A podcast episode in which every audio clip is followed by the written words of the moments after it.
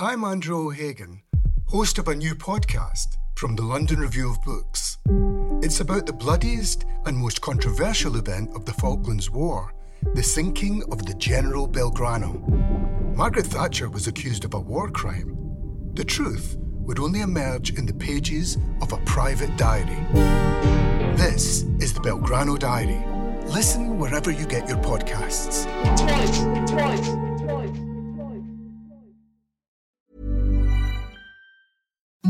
Imagine the softest sheets you've ever felt. Now imagine them getting even softer over time. That's what you'll feel with Boll and Branch's organic cotton sheets. In a recent customer survey, 96% replied that Boll and Branch sheets get softer with every wash. Start getting your best night's sleep in these sheets that get softer and softer for years to come. Try their sheets with a 30-night guarantee. Plus, get 15% off your first order at bollandbranch.com. Code BUTTERY. Exclusions apply. See site for details. Welcome to the London Review Bookshop podcast. To find out about our upcoming events, visit londonreviewbookshop.co.uk forward slash events. Good evening and welcome to the London Review Bookshop.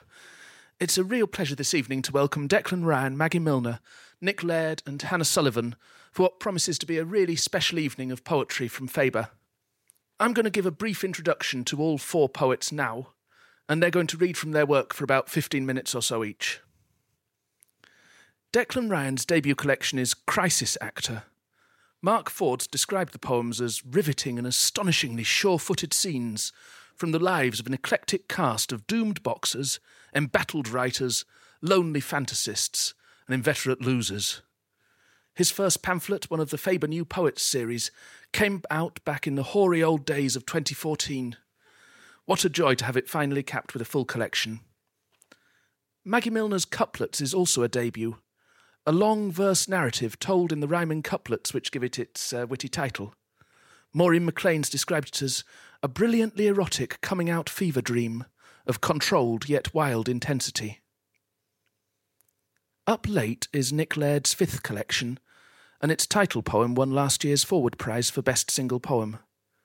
Philip Terry, writing in The Guardian, described his lean and stripped back clarity, using words and metaphors not necessarily to decorate or to defamiliarize, but simply to think with.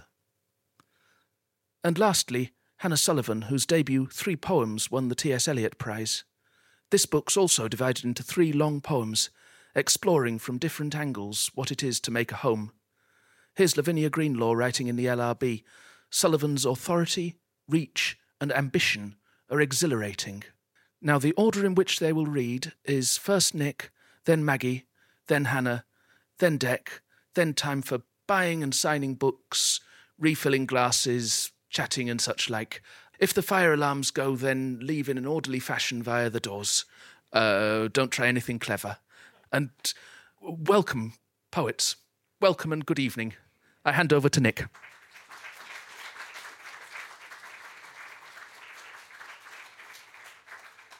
I was turning my phone off, sorry. Um, so nice to be here to celebrate Declan and uh, Maggie's wonderful debuts. Um, I, am uh, going to start with a poem called Attention, um, which uh, is a elegy for a friend of mine, Martino, um, who died of a, a brain tumor. Um, him and I used to hang around a, a place in Rome uh, called Monti, and there was a church there called uh, San Pietro in Vincoli, which means St. Peter in Chains. And in this church, there's a big Michelangelo statue of uh, Moses. Um, but weirdly, I think because of a mistranslation, he has got two horns coming out of his head, which when you're stoned seems important or weird or something. Anyway, attention. Attention is a single white marble, translucent with a turquoise wave breaking within it. Attention is that marble bouncing wildly down the alley and reaching the top of the steps by the bar I met you at in Monti, Martino to sit out the evenings drinking on those steps where all the treads bowed in the middle by millennia of pilgrims heading up to San Pietro in Vincoli to seek forgiveness, to bow their heads, to ask some questions of themselves in a place. Attention is a single block of white Carrara marble carved by Michelangelo into the statue of Moses we stood before, stoned wondering why it horns. And attention to the style of things is an attribute worn, Martino, by you around Hoxton or Testaccio like a purple boiler suit, which you also wore. An attention is that single white marble now descending the stone steps by the bar, rolling along the depth of one tread and dropping, then rolling the depth of another and dropping, and the next, dropping and rolling, dropping and rolling, not silently, until the single white marble, translucent with a turquoise wave, hits the pavement and skitters on to the cobbles to wedge, pearl like, beneath the tire of a Vespa. Martino, it is evening and raining in London, and I am making tea. And we don't say that we both know it is the last time we will meet. Your face is swollen from the treatment, and your head fantastically stitched together as you sit on the edge of the sofa, all attention, all wrapped in chains of attention. Evinculi can be translated as constraints, bonds, ties, links, or limits, obligations. The chains of St. Peter, the rock of the church, sit in a mother of pearl box Freud walked past to stand before the Moses statue he writes is seated. His body faces forward. His head, with its mighty beard, looks to the left. His right foot rests on the ground, and his left leg is raised so that only the toes touch the ground. What the statue says to me is that Moses can barely stop himself, that he almost cannot bear it, is on the verge of rising and allowing something overwhelming, rage, I think, free rein. And impatiently he stares down tourists traipsing past, outfacing them as he outfaced Freud, who came every afternoon for weeks to try to disentangle the piece's emotional effect. Attention from the Latin ad tendere, to stretch towards, to try to meet. And Tino, in your brain, the tumour spread so fast it has taken the shape in the scan of a finch, a finch in flight, and has pecked away your mind to such an extent you can write still but no longer read. And as you sit in the kitchen attending, attending, all bound up in these chains of attention, all charged with a terrible, helpless attention, I want to tell you, Michelangelo is reputed to have loved the statue so much he hurled his hammer at it and cried that it would not speak. I don't have any funny poems. I do one called Talking to the Sun in Washington Square. It was nice to talk to Maggie for a bit there. Maggie was at NYU um, and did a master's where I taught for many years. This is mostly what I did there was sit, sit on a bench in Washington Square. Talking to the sun in Washington Square. Looking after children means simultaneously building a field hospital, a hedge school, a diner, and an open air prison with your bare hands and operating them at a continual loss. In this instant, they are playing, and you're sitting on a bench where the sun applies itself to the square. And you can feel it on your skin, asking how it's been since you last touched. And you tell her things are all right, mostly. The sky is the epitome of sky. The clouds give birth to themselves. The little people are getting even better at belittling the bigger people, and you are done in now. You did your bit. Bird watching today in Central Park until you saw an osprey with a fish in its beak and a splinter in a finger meant you had to all walk out and hail a cab. And you saw the booth on Sixth had its phone yanked off and wires dangled. It took you to the endless conversation at dinner last night about silence, where your wife mentioned John Cage and the persistence of absence in presence or something. And the Mexican writer recited the noun for quiet in four languages, and you said nothing, offering, you thought, the most evincive contribution. Now the sun is trying to tell you something by splitting through the cloud like that. Some secret as to how its light walks and flies at the same time, or why the nature of formations, clouds, crowds, poems, marriage, is that they dissolve, and why there is such an effort and just not. Heaven is a past participle of heave, the sun notes, and the fountain stands to attention until she sets and it slumps to the pool. I'd like to hear more about that sometime, but not quite yet. You want to know if all lives viewed from the inside present as a series of failures. You want the side door held ajar a moment longer. This is the perma crisis, son, It is grim. The era of collapsing systems, of gaming the algorithm, of the discontent late capitalism must inflict on us for it to thrive. What you want is old friends who admit to complications, not followers or allies. The instantaneous personal magnetism of other people is almost overwhelming sometimes, attractive or repelling. The sun rests its hand on you and everyone and says, very softly, Look how my light alights on the rock dove and the litter bin alike, useless to corporations. Meeting the froth of the cottonwood, the bespectacled pianist, interstitial fauna, the angry kings of mirth, lovers solving the crossword, a Chinese student quietly crying, all varying configurations of the code and wait until I disappear before you wander back in the way that fire wanders to make an early dinner and clean up, to bath the children and tell them stories. This uh, new book, Up Late, is uh, revolves around a long elegy from a dad who died of COVID a couple of years ago. Um, I'll read just a little coda poem to that long poem. It's called Night Sky in Tyrone. Where I'm from in Tyrone, it's a wee place called Orritor. It's just a collection of houses outside um, a town called Cookstown, but Orritor is at the foot of the Sperrin Mountains, and we have a dark sky observatory there because there is so little light and so little people. So the sky is a grand, sort of powdery wonder. This is called Night Sky in Tyrone. It's where my sister and I had um, spent the week clearing out my dad and mum's house. Maybe birds provide the eyes the dead look out of. Or is it knots and furniture they queue up at to spy from, bickering, whispering with shock how grey her hair is now, how skinny he has got? My sister thinks that portly robin on the lawn is dad come back to say hello, and he takes a little hop out of sunlight into shade before alighting on the compost bag and lengthily explaining everything that we can see is his. His apple tree, his grass, that patch of rhubarb he'd been about to cut back. Why not? We finish up a bottle, then another, and the evening's coming on, and then the night is here.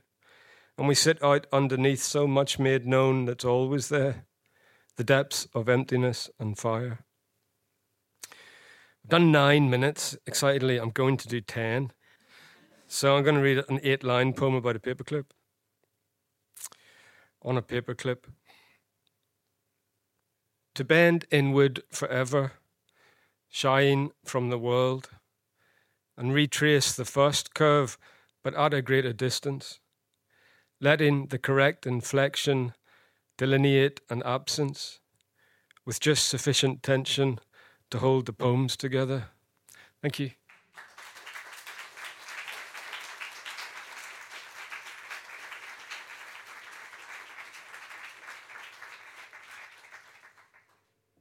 Hi.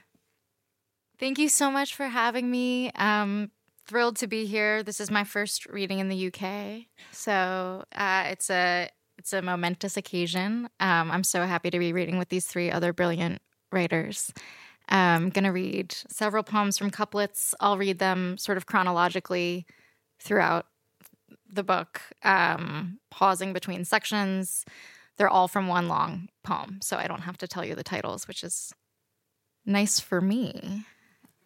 Um, great. They they ostensibly rhyme, sort of, in couplets. So you may or may not hear that. Couplets. I became myself. I became myself. No, I always was myself. There's no such person as myself. I wouldn't have to turn my eye inward, I thought, if I could train my eye on him, the one I loved. But I was wrong. My eye loved everything it fell upon. And then, one day, it fell upon a mirror, and he was nowhere in the mirror, and she was everywhere. She found me in the winter at a bar, one of those places in Bed-Stuy, not far from Clinton Hill, a platonic meeting set up by a friend who worked in media and thought we'd get along. I got there first and snatched a booth and started reading Middlemarch, a novel I've been halfway through for more than half my life. When she strode through the door, oh shit, I love that book. I've read it 15 times, she said, and asked my favorite scene. I looked down at page 98, open on the table. Maybe when Lydgate uh, first meets Dorothea, and Eliot's talking about how the quote, stealthy convergence of human lots, unquote, when analyzed in retrospect, shows a quote, slow preparation of effects from one life on another, unquote, I replied. Totally, she said. The conversation turned to poetry, our few mutual friends, one's PhD, one's startup, one's divorce. I was too skittish and caught up in my charade to feel charging the space between us like a ray, the knowing gaze of destiny, which Eliot would say stood by sarcastic with our dramatis personae folded in her hands. Besides, I practically had a husband, a man as opposite to her as Casaubon was opposite to Will. On the A train home, I read that paragraph again, then closed the book and marked the chapter, telling myself that I'd resume it after. I thought she thought my life was trivial, since she was queer and edited periodicals, and I was a poet who had never dated a woman. Every night she'd attend some trendy function with people dressed in Eckhaus and Givenchy while I shambled off to walk in shows at raunchy bars or raunchier bars that never put on shows. Or anyway, that was my perception. Now I know that hers were mostly networking events, book launches and openings, their settings often even spots where I'd have grabbed a drink myself. Still, when I surveyed the fabric of my life back then, its familiar open work of sex and teaching, kale and NPR, and the boyfriend at the center I revered but felt I had been failing many years, I dreaded she'd dismiss me. Though when I looked at him and at my friends, I thought, how bad could my life really be with people like these in it? Gentle, loyal, practical, considerate. The difference was I knew my friends. I knew my life, while hers remained a vivid new reality that swirled behind a scintillating door, a world where people wore athleisure haute and seemed to vape incessantly, the sticks lighting up green or white like tiny pagers every time they'd pull. I hated the air that came out of them, the smell like cleaning solvent or an afterthought of fruit, but found them mesmerizing too. I'd zone out and imagine that a tiny person lived inside each cartridge who would sprint to switch the light bulb on and fan the fire when she felt a drag. She must get so tired, I would think. This elaborate e cig reverie was not so different from my theory of her life, which, because unknown, was also marvelous and false, complete invention. It took months to really reach her through the cloud of myth my adoration made. Until I could, I lived in fear she'd finally see my fetish and discrepancy and flee. Everyone had the same IKEA bed. She tied my wrists to hers above my head. She liked what she called clean lines, I would learn. Her major had been architecture. Sometimes when I lay there, waiting, bound or free, I'd envision its assembly. The tiny standard issue wrench that torqued the socket of the bolt, drawing the particle board flush against the rails. The hundred screws, the greasy crossbar with its cues of stapled slats, the wooden dowels, which had seemed too large to fit their holes that gently she'd forced in the plastic pegs, the vinyl footboard trussed between the legs. I went on apps to meet people who weren't her or him. There'd be this quick hormonal current when my fingers skimming glass achieved the grayed out screen that meant a match, which then a queasy emptiness produced. It was like spying in a closet an old coat you used to wear and finding it still flatters you and even has a dollar in the pocket. But then you notice on the collar a large brown stain like blood, and a tear in the lining from that frenzied night in Nanjing with his sister, and a dark moustachial whisker from the cat you owned together on the cuff. And in your hand isn't money, but a ticket stub from when you saw La Grande Bellezza the week after you co signed your first lease in Monterey. So, what had felt before like luck now seems another ploy to show you what you've lost. I'd go for drinks with people over whom I'd passed a thumb in the affirmative. And sometimes it was even sort of nice.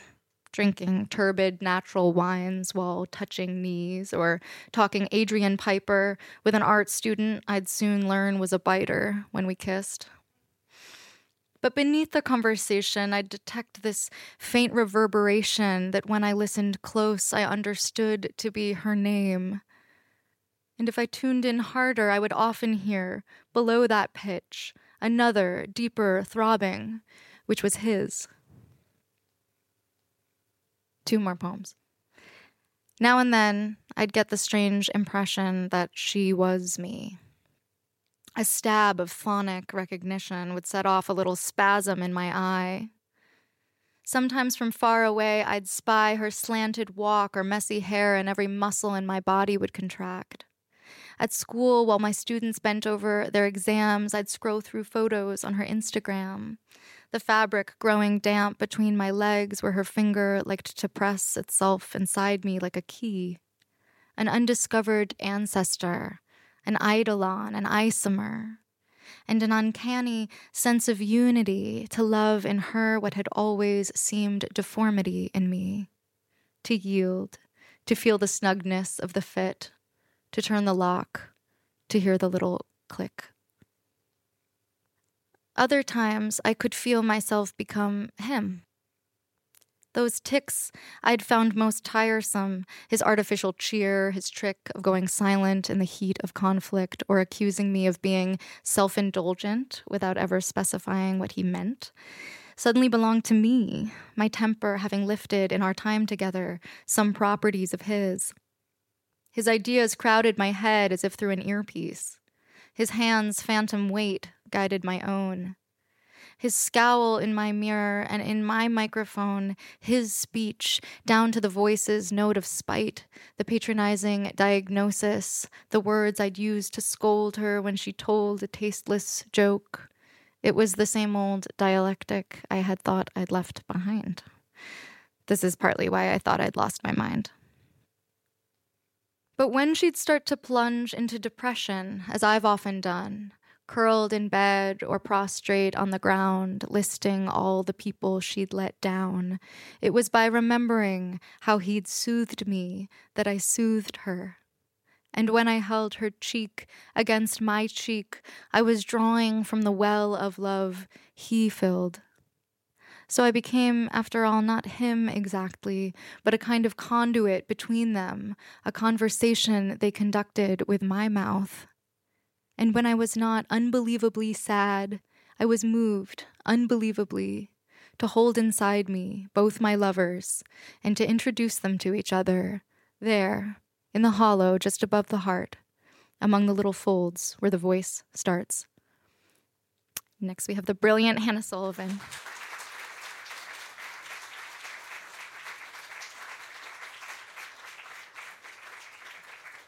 Thank you. Um, what a pleasure to be here and to read with these poets. I think I'm going to go back to couplets. Um, this is from Tenants, the first poem in the book.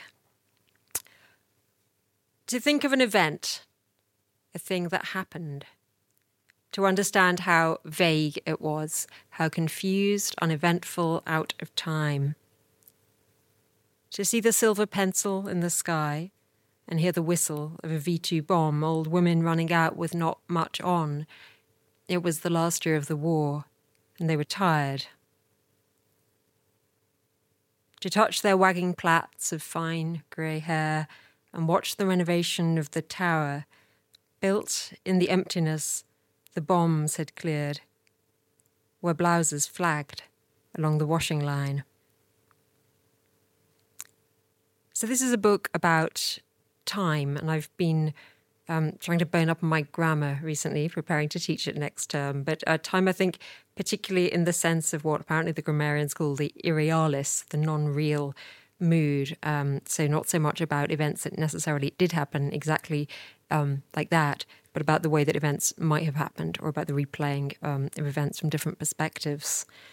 Um, it's also um, people have been generous um, enough to interpret this as a book of three poems, but I saw it as a book of two poems um, with a long prose section in the middle. So, um, to to prove that to you, I'm going to read a little bit of prose. So this, this the middle section, um, which has the same title, because the whole was it for this, um, is about about revisiting, about revisiting places um, from childhood. The places that I wanted to revisit included Perivale Public Library, Hanger Lane Tube Station beside the Hanger Lane gyratory, the two stories of offices on Acton High Street above the shops, the Cuckoo Estate in Hanwell with its wide grassy verges and cul-de-sacs and the post-war Catholic churches of the outer suburbs. Eventually, I hope to look with a beneficent eye at the stained glass in Our Lady of the Visitation in Greenford and to sit, just sit, in the wooden pews of St. John Fisher, listening to rush hour clog the A40, lapping the smell of incense, diesel, and parquet polished with balsam. To begin with, I wanted to overcome an instinctive revulsion from eroded or encrusted concrete, windows made from repeated grid shapes, a modern stained glass.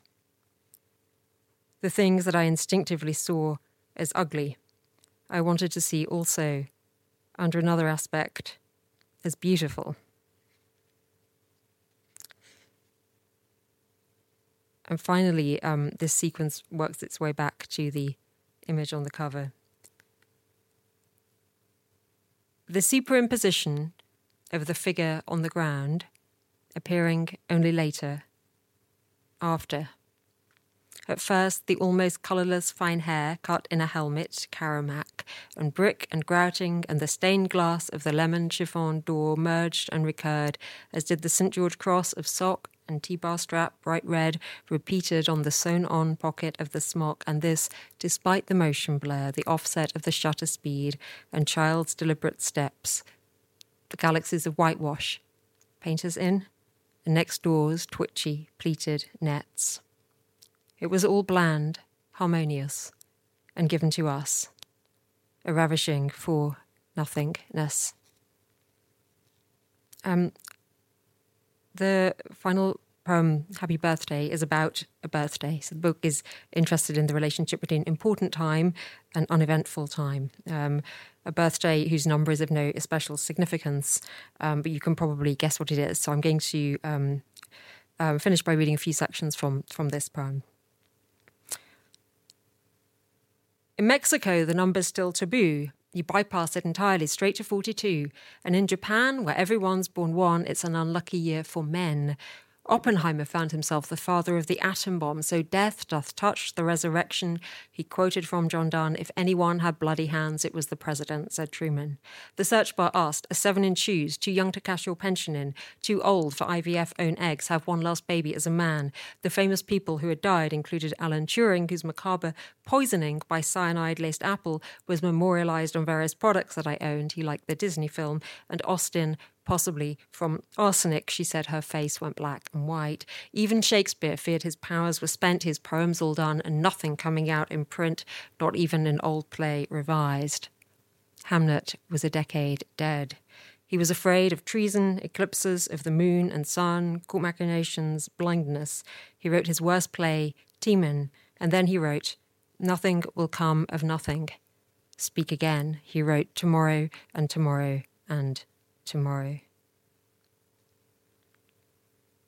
Is there anything you want? The message ran mid screen, a banner from my mum. A chocolate smarty cake, my son said with the confidence of someone who had made OK dictated furiously a list of every birthday cake he hoped for, all the way from five next month to 32, beginning with a fondant fang T Rex and ending by a white piped fox with Marshall. I'd never even known which dog was which in Paw Patrol, made chocolate ginger man, or sat while he still cared beside him in the park watching the nesting moorhens. Later, After Sarah's cells were found and everything was taken out, sewn up, the cervix gone, like a heelless sock or any lazily ruched thing, a pouring vacuum, it was this, the list, his, I suppose, untrammeled in us all numeric innocence, each birthday like the last, bland adding on that she broke down at.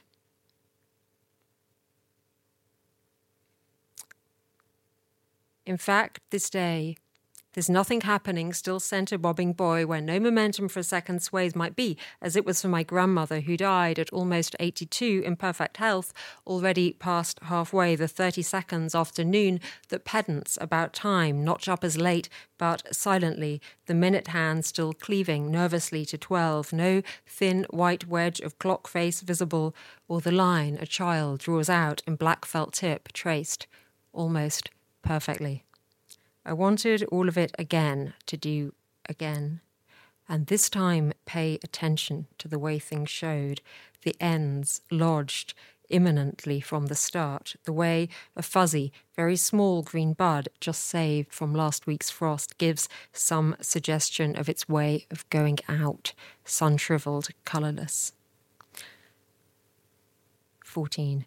The first half having been given up to space, I decided to devote my remaining life to time, this thing we neither chuff from the exhaust, so at each juncture being now somewhere new, it's guzzled up, choking particulate, nor currents left in brain cells that can be in certain kinds of snow, rum drunkenness, or when the stovetop coffee whistles higher in a rented recued. The metaphors were wrong. It wasn't, after all, the sea, compacted soil, damp folds of sweaty skin, a medium to live in, opportunely till the bitten hook, the scratchy rake, the shocking intimation of the sun, the gaping cell. Then there would have to be, as well as time, some other time type thing to choose instead. And there was none. No, not so purposive, more kinked and eddying, a thing to bob or stall in just as once. In vaporous early morning heat in Guerneville, after goat cheese avocado toast, we watched the rails of fog being lifted from the river, then hired inflatables and tube from Steelhead all the way to Sunset Beach in wavering lines of bright pink rubber rings. My own ring, as the day went on, got tangled in the reeds, bank ravelled. I had to scrabble with my toes, push off against fine shingle at each bend, joined sometimes on the bank or for ragged, oscillating drift by someone else.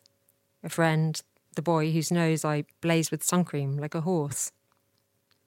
Downstream, the cooler with the high hopped session ales, the ice, and cherry popsicles kept sailing in its unicorn canoe a little pompously right down the river's centre where the water braided faster to the dark Pacific. We found it on a sandbar where a man was grilling fruit, the cooler tipped and beached, the ice a handful of soft shapes. I tried to grab your dinghy back, he said, and then broke off, his open palm extended, vaguely speckled with cilantro, not to the next steep wooden crook or eight where the river split in two, but with a loose indefiniteness, and more generally downriver sign towards the estuary where smolt adapt to salt water, go silvery and shoal, and later will return full grown to spawn. 15. I'd love a chocolate cake, I wrote. They would too, maybe some buttons on. And then I started calling, Boys! That minor third again. It's time to do your teeth. We're going out a far off galloping downstairs, and as I waited, filling up the bowl, a tallow coloured moth, square space age wings perched on the white enamel rim. Buy cedarwood, my mother said. Mothballs are banned, but I'd done nothing more than trying to recollect the smell. What was it? Naphthalene. Adult. Sharp a bit like bleach, but sweatier, more volatile, almost exciting in its finicky acknowledgement of the way last winter's coat sits quietly getting eaten out on long June nights in old man's giddiness, fetor hepaticus. And then I watched as, almost flutterless, it lay companionably down and spread its wings out flat in benediction. I had knelt right on the pillow shaped meniscus of the water. Why? No reason other than each instant's disregard being self contained for what might follow, the flashiness of staring down tomorrow. Um, thank you. I'm very pleased to hand on to Declan.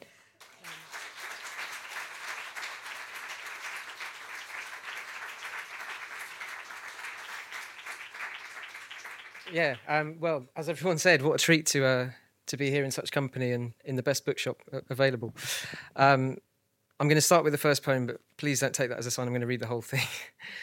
we'll get home tonight, it'll be fine. Um, Sydney Road. A lookout on the world. Next door's wisteria, its purple leaching out, half hides a railing that needs paint. Nine wooden planks, enough to stand on. My freedom as a freelance. An interstitial age, hardly neighbourly.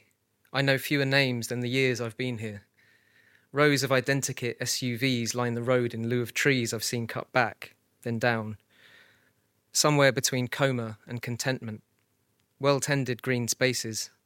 A family butcher embarrassed by its raft of sausage circuit garlands. Too many rugby shirts around to feel at ease. Spring evening joggers stir from hibernation. I was the future for a week, a while ago. At a summer garden party, I met a looted favourite poet over his empty, one use flute, he wrangled about the etiquette of watering the foliage. A marginal constituent, I'm more witness than antagonist to flourishing damp. The months pile up since my last confession. Wheels spinning slowly, hazards on, just low enough for running down the battery. I've never managed to go full time with the life coaching. Um, uh, this one's called Fathers and Sons. It's got a little epigraph from uh, Larry Joseph that just says, Some thousand 16 hour workdays before you're sublime. All my evenings stationed at the front doors, not quite frosted glass. Hair flat against his head from the hard hat or the rain. A watery blue shirt torn at the armpit, undone more than halfway down. The patched up vest hanging on for another month my tone brighter the further past 5 pm, an assumption of traffic or the foreman showing up as he cleared off, and sometimes cold lemonade, backing away to let him drop his lunch bag and lever off his boots. The transit van conspicuously bulky, an anchor like compressor tethered to the streetlight, his dinner seething in the cooker, first compost, then char. My mock lightness and half committal punchlines his cooling plate of swede and cabbage undermined by ketchup, of bacon white ridged and unsalvageable, the flourish of fruit and red jelly, hair washed in the kitchen sink, the kettle whistling about the nightly shave, and dozing in front of the television by 7:30. The absence of anything like pleasure. Finally, upstairs to put me to bed, leading us in the song he made up when he missed me about my coming back. Um, this one, the, the title poem is um, a sort of weird sort of elegy for, for Ian Hamilton, um, an elegy for someone I never met, um, which was kind of difficult to write uh, for a while. But um, it's interspersed with with um, with quotes from interviews I did with with people who knew Hamilton, and I thought, given it was the LRB and all that, if I was ever going to read it, it, it was going to be tonight. It's again an, a little epigraph um, from Alun Lewis. And like you, I felt sensitive and somehow apart. Crisis actor. The sullen years, feeling righteously combative, a stirred up need for mission, a rage against the prose, taking each line personally. Amwell Street nights overrunning by more than their intended duration.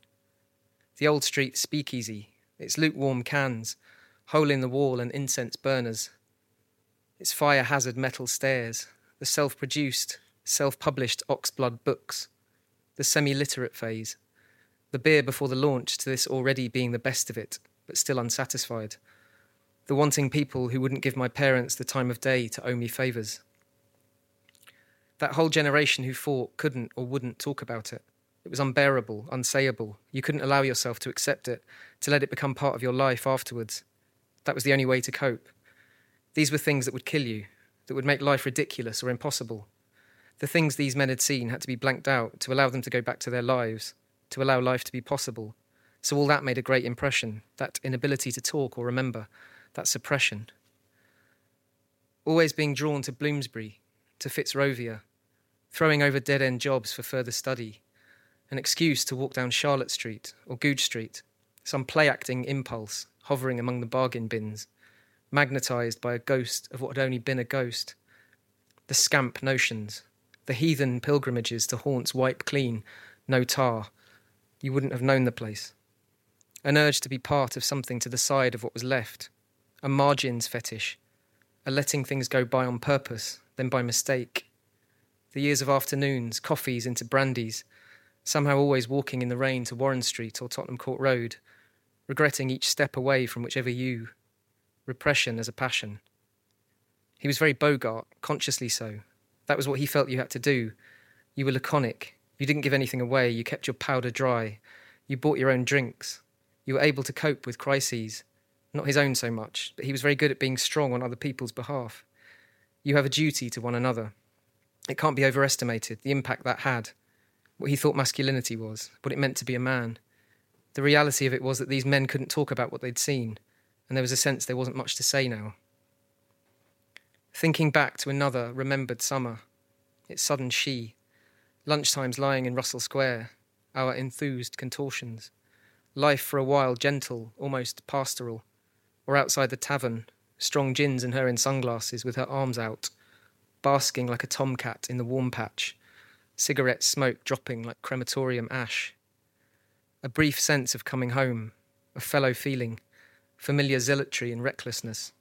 The not quite above board corner of the square kisses, the feeling of a train run off its rails and waking in the sidings, a night of taking away sharp objects, things being no longer ideal, the heart not in it again after, the turning off, preferring not to, the not so great refusals. I have this memory still quite vivid of coming upon him. It was a beautiful summer weekend, lying on his back in a cornfield, looking at the sky, and it seemed to me this was the maybe too cornerly obvious embodiment of the romantic poet side, that this was what he felt. Maybe he just wished he could be that rather than what he actually felt he was. This wasn't the winged avenger, this was the very exposed, vulnerable, open to anything that might come and screw you up side of things. A lot of my memories of those early days are of him in that aspect, rather than the tougher side of things. An afternoon spent in the house, going through last notebooks, crabbed handwriting, later work, heartaches, or just chest pains. In general terms, I'm looking out for her, as usual. Your Arnold streak, your feeling of disaster in the air, your trouble with money, low centre of gravity, quiet voice and coat left on indoors, your feeling you existed only if called upon to serve, you're somehow getting to be 40, the crappy things you'd have to do if you didn't do that crappy thing. Projected books, half thoughts, the children's birthdays. Then something urgent, all else dissolved away.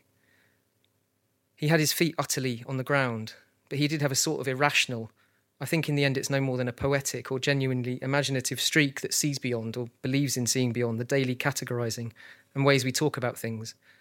And this has obviously been a huge issue in modern culture that so much of the way we live is handed over to instrumentality, practical things, doing things, and so on. And there's so little that's intuitive. You could call it magical, I suppose. You could call it mysterious. It's all about goodbyes or being late. I know that you won't let me call it love. Um, there was a brief period in about 2009 to about 2012 where Chris Larkin was the London Poetry Audience. Um, so I'm conditioned to trying to please him. Um, in my writing and, and, and life. Um, and so this poem is Bar Italia and it's for Chris, um, one of the best of men. I know the place, rarely in the day, usually down the back among tifosi, inhumanists. Their one true love, the shirt, its primary colours. I've been here with different yous, nothing lasted. Beer at silver tables, the bells of midnight warming up their throats, leopard jackets, Summer air a song about late light. God in violet heaven. Amaretto, Amaretti, Amarat. This morning at the bar, Rocky Marciano make, makes eye contact from the cave of his record. Monochrome, hermetic, perfected. He knows what this overpriced coffee means to say. Start over, Cuora Rosso, today is young. Anywhere but here, it might seem possible, etc. Um, just a couple to finish on. Um, there's there's a few poems in here about boxers and, and boxing and um, and that sort of business. Um, and this one is is sort of a love poem, I suppose, um, and it's called Thunder. Irish Micky Ward has made the five-hour trip from Lowell, Massachusetts, to Canastota, New York, to induct Arturo Thunder Gatti into the Hall of Fame.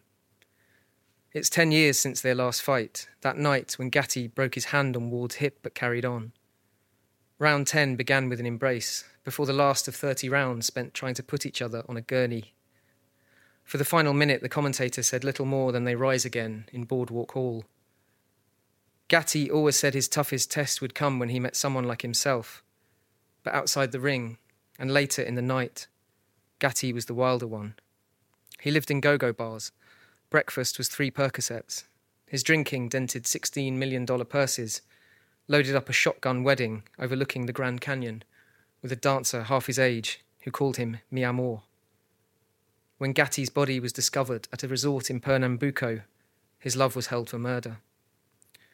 Despite a history of domestic unrest and alleged suicidal tendencies, Ward couldn't believe Gatti knew how to quit.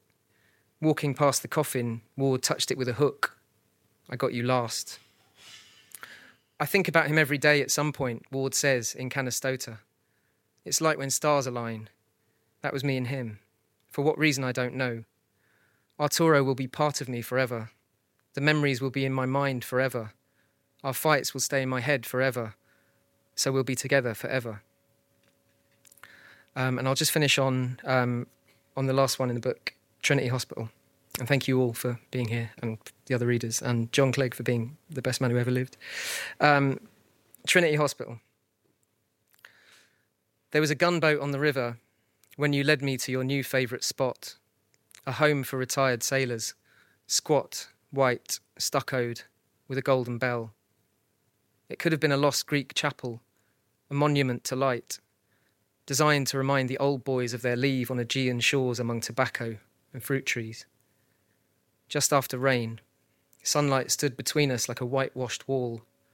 You were lit skin, gilt, and honey, dressed in olive. No paper trail connects us. No procedure of law would tell you where to stand in your sleek black mourning dress if I were to die. But as you turned towards me, the golden bell rang to witness that I, being of sound mind, will be delivered through orange groves to you, the white church of my days. Cheers.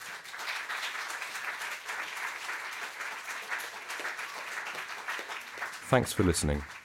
To find out more about London Review Bookshop events, visit londonreviewbookshop.co.uk forward slash events. Hi, I'm Daniel, founder of Pretty Litter. Did you know cats tend to hide symptoms of sickness and pain? I learned this the hard way after losing my cat, Gingy. So I created Pretty Litter, a health monitoring litter that helps detect early signs of illness by changing colors, saving you money and potentially your cat's life. Pretty Litter is veterinarian developed, and it's the easiest way to keep tabs on your fur baby's health right at home. Go to prettylitter.com and use code ACAST for 20% off your first order and a free cat toy. Terms and conditions apply. See site for details.